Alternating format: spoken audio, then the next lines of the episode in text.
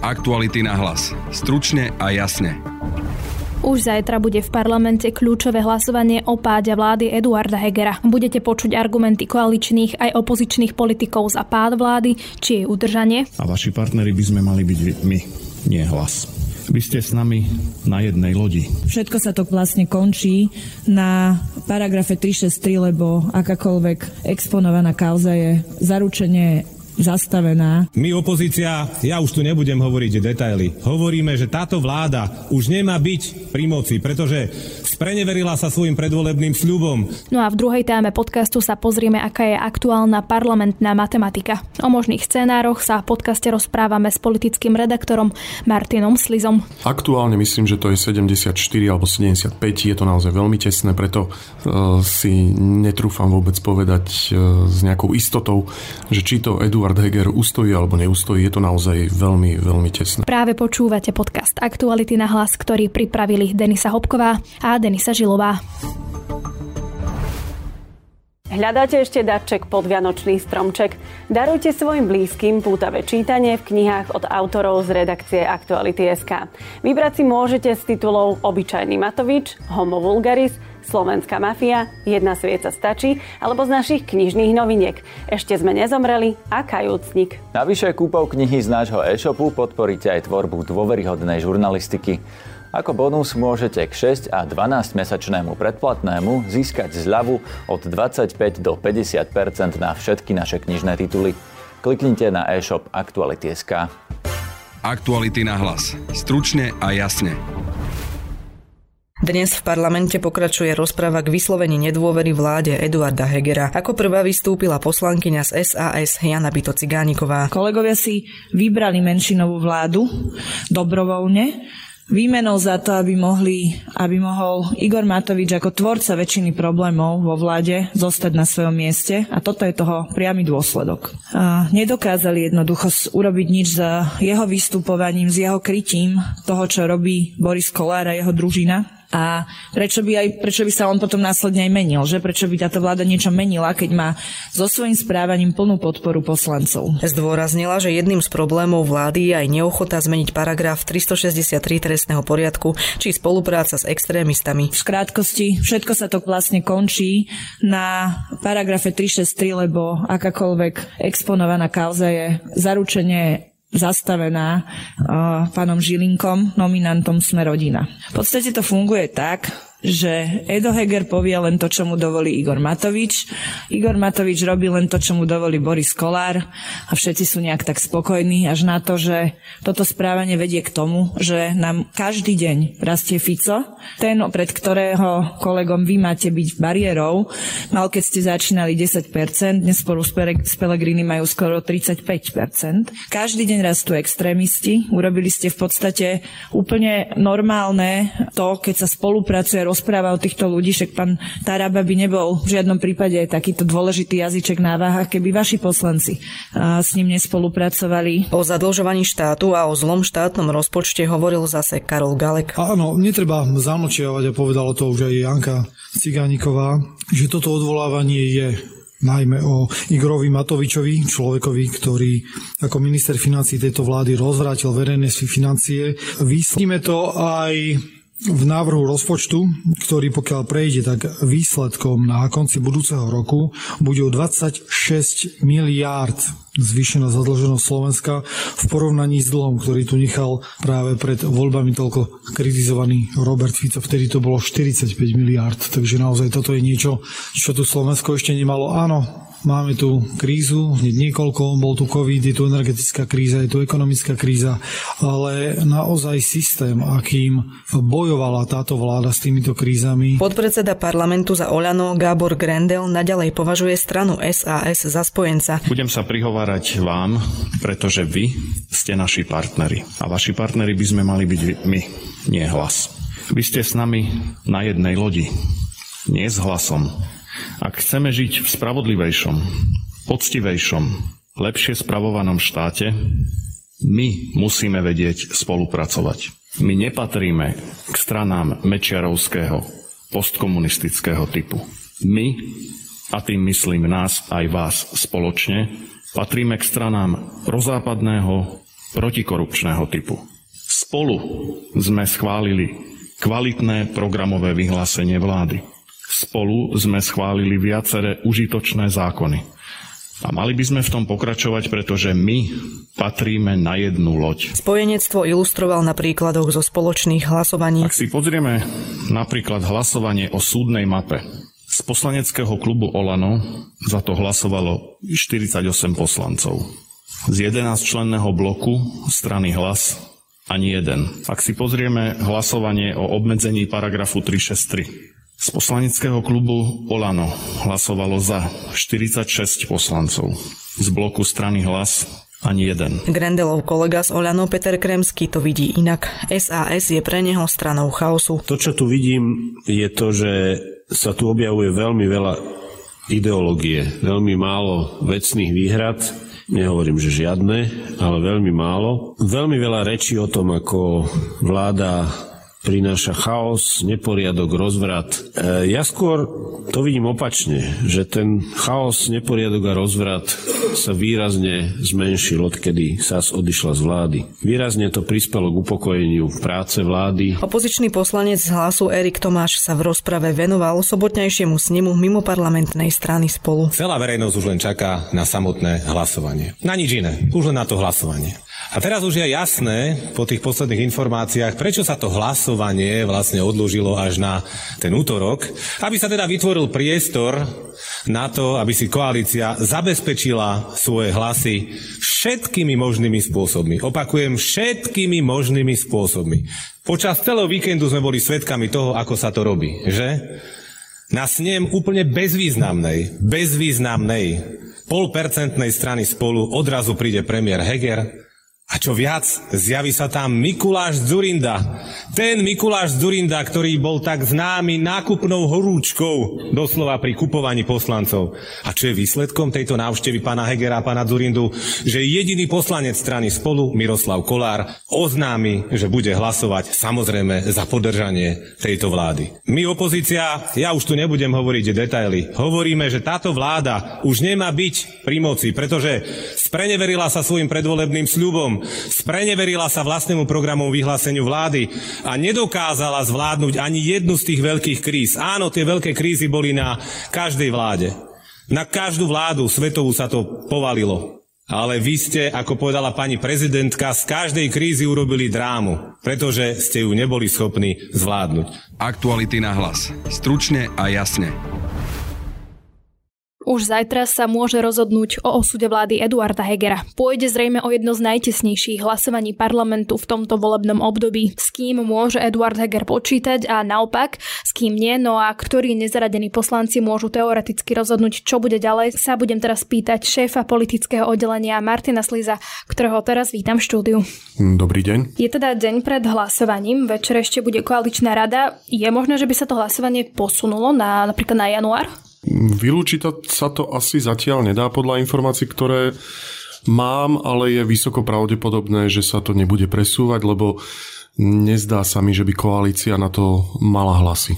Tam by potrebovali opäť 76 poslancov? Mm, potrebovali by, myslím, že väčšinu prítomných. Poďme teda to nejak ako keby upratať a začníme tým, že kým vlastne Eduard Heger môže rátať pri tom hlasovaní?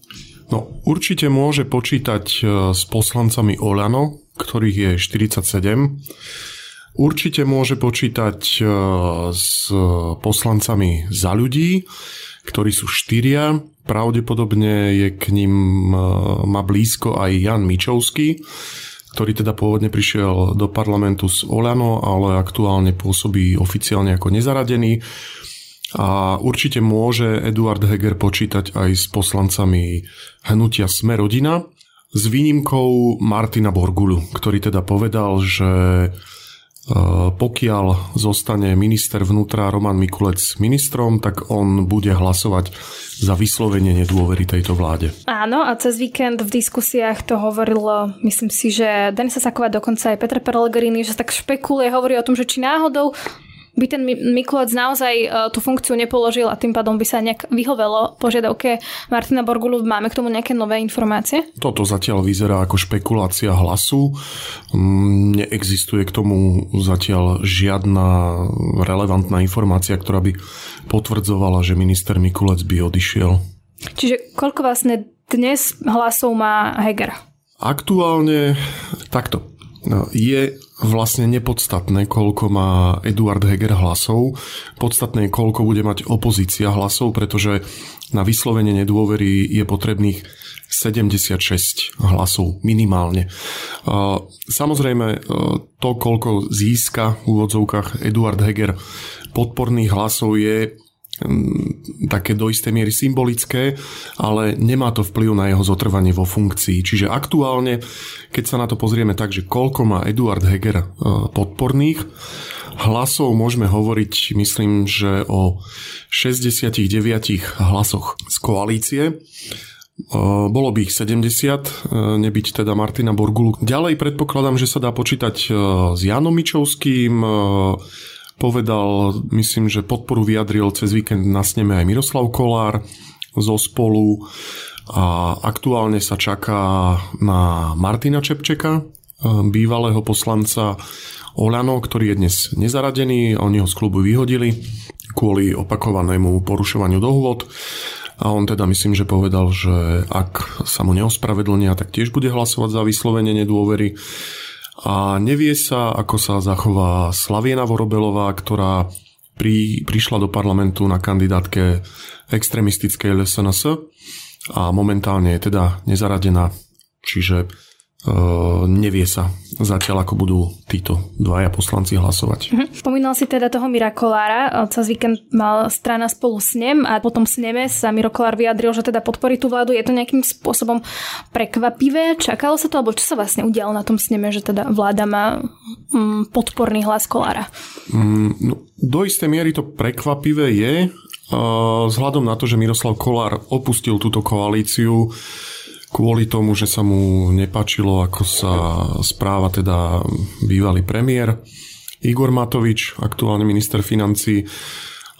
Zaradil sa teda medzi kritikou tejto vlády a to, že sa rozhodol ju vlastne podporiť v situácii, keď existovala reálna možnosť je vysloviť nedôveru, je trochu prekvapivé vzhľadom na to, že je opozičný poslanec.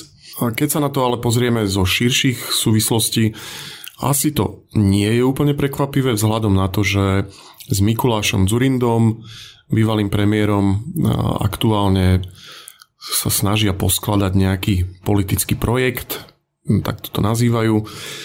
A akékoľvek predčasné voľby by im asi nehrali úplne do karát. No, očakávaš tam, že tam môže prísť nejakému prekvapeniu, že napríklad niekto zo SAS e, sa rozhodne zahlasovať inak, lebo videli sme, že v tej rozprave na nich apelovali viacerí poslanci, alebo aj ministri, napríklad Jan Budaj na nich apeloval, že či sa môže stať, že tam bude nejaké prekvapenie?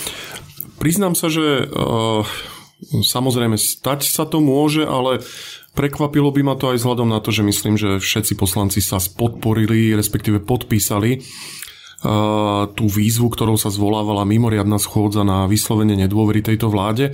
Takže ktokoľvek z nich by nehlasoval za pád vlády, tak by vlastne konal v rozpore so svojimi predchádzajúcimi činmi. Je tam potom ešte možno, že by sa napríklad niekto z nejakého dôvodu nezúčastnil hlasovania. Možno niečo, čo dnes nevieme, ale stále sa v podstate toto môže stať a ovplyvniť to hlasovanie. Áno, samozrejme, aj toto sa môže udiať. Napríklad pri poslancoch, tzv.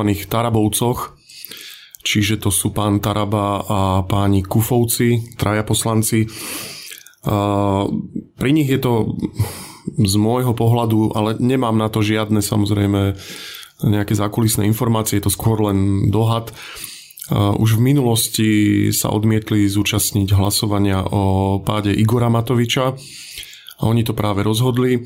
A v prípade, že by si povedali, že aj tentokrát nejakým spôsobom nepodporia pád tejto vlády, tak e, by neprišli. Čiže okolo nich e, asi trochu panuje nejaká taká neistota, aj keď teda oficiálne deklarujú, že podporia pád vlády. A myslím, že hovoria o tom, že hlasovali by za jej zotrvanie len v prípade, že sa dohodnú na konkrétnom termíne predčasných volieb. Čiže toto je ich oficiálne stanovisko, takže oficiálne s nimi rátame ako s poslancami, ktorí zajtra budú hlasovať o vyslovení nedôvery vláde, ale uvidíme, aká bude zajtra situácia.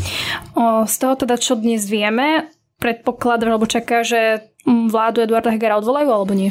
Mm, vôbec si netrúfam e, to nejak predpovedať. Priznám sa, že toto je e, taká e, tesná situácia, zmetočná, že neviem naozaj. Ako môj skromný typ, ktorý sa zakladá len na nejakom pocite a nejakom odhade je, že vláda Eduarda Hegera ustojí toto hlasovanie, bude to tesné ale nebude jej vyslovená nedôvera, ale opakujem, toto je len môj typ, ktorý mm, není založený na ničom. Ty v podstate píšeš o politike už roky. Pamätáš si, že by bolo niekedy takéto hlasovanie, dajme tomu ťažko čitateľné, že napríklad o tom môže rozhodnúť len jeden hlas, ako dopadne situácia?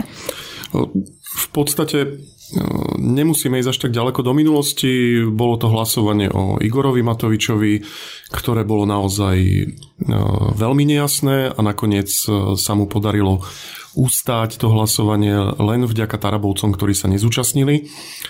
Na vyslovenie nedôvery totiž opozícia potrebuje presný počet hlasov minimálny, to je 76 a viac. A tým, že ich vlastne nemali vtedy, tak sa nepodarilo Igora Matoviča opozícii zosadiť. A druhé takéto hlasovanie, ktoré bolo naozaj do poslednej chvíle veľmi, veľmi nejasné a tesné, bolo o tom, že či poslanci vydajú Roberta Fica na rozhodovanie súdu o tom, že či môže ísť do väzby, alebo či má ísť do väzby, alebo nemá, totiž to poslanci majú imunitu a kým sa na tom nezhodne tiež nadpolovičná väčšina všetkých poslancov, tak nemôže súd rozhodovať o ich väzbe. A to aj nakoniec dopadlo, myslím, že koalícia nazbierala iba 75 hlasov, takže o jeden hlas to neprešlo. V podstate aj teraz to vyzerá na tých 75 hlasov zatiaľ, že má opozícia, ak rátame Borguľu. Áno, aktuálne myslím, že to je 74 alebo 75, je to naozaj veľmi tesné, preto uh, si netrúfam vôbec povedať uh, s nejakou istotou, že či to Eduard Heger ustojí alebo neustojí, je to naozaj veľmi, veľmi tesné. A teda teoreticky, ak by padla Hegerová vláda, čo bude ďalej? Tam do hry vstupuje prezidentka, ktorá aj bude musieť vlastne uh, odvolať vládu premiéra. A v takom prípade má niekoľko možností, môže ho nechať vládnuť v demisii.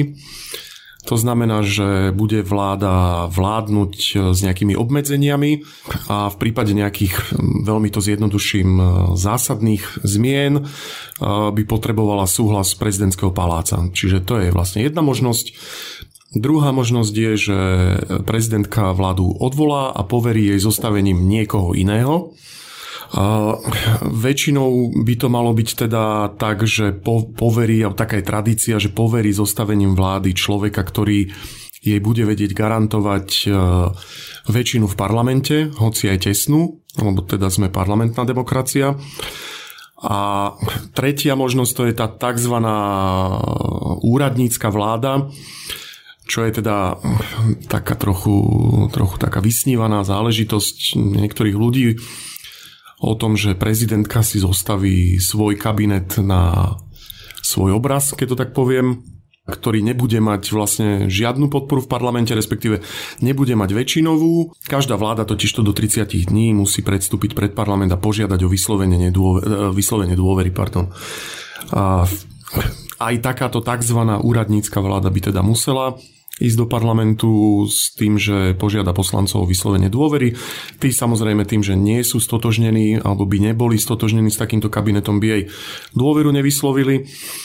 A teoreticky by prezidentka mohla nechať túto vládu vládnuť e, v demisii, čo je ale v rozpore, myslím si, že minimálne s tým, ako by mala fungovať parlamentná demokracia, alebo nie sme teda prezidentská demokracia.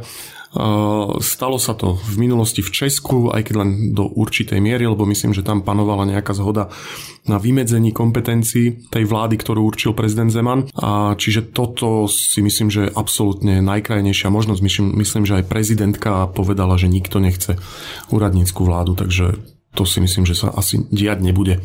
Čiže skôr sú reálnejšie dve možnosti. Pover Eduarda Hegera alebo opozí, alebo niekto v parlamente prinesie potrebný počet hlasov. Áno, v prípade, že by bola vyslovená nedôvera Eduardovi Hegerovi, ja osobne si myslím, že by ho poverila ďalším fungovaním vlády v demisii a hľadala by sa potom väčšina v parlamente na predčasné voľby. Tam musí byť minimálne tých 90 poslancov. Tak uvidíme aj, ako to zajtra dopadne, ale v tejto chvíli ďakujem kolegovi Martinovi Slizovi. Ďakujem. Na dnešnom podcaste spolupracovali Matej Ohrablo, Martin Slis a Denisa Žilová. Od mikrofónu sa lúči a pekný deň želá Denisa Hopková. Aktuality na hlas. Stručne a jasne.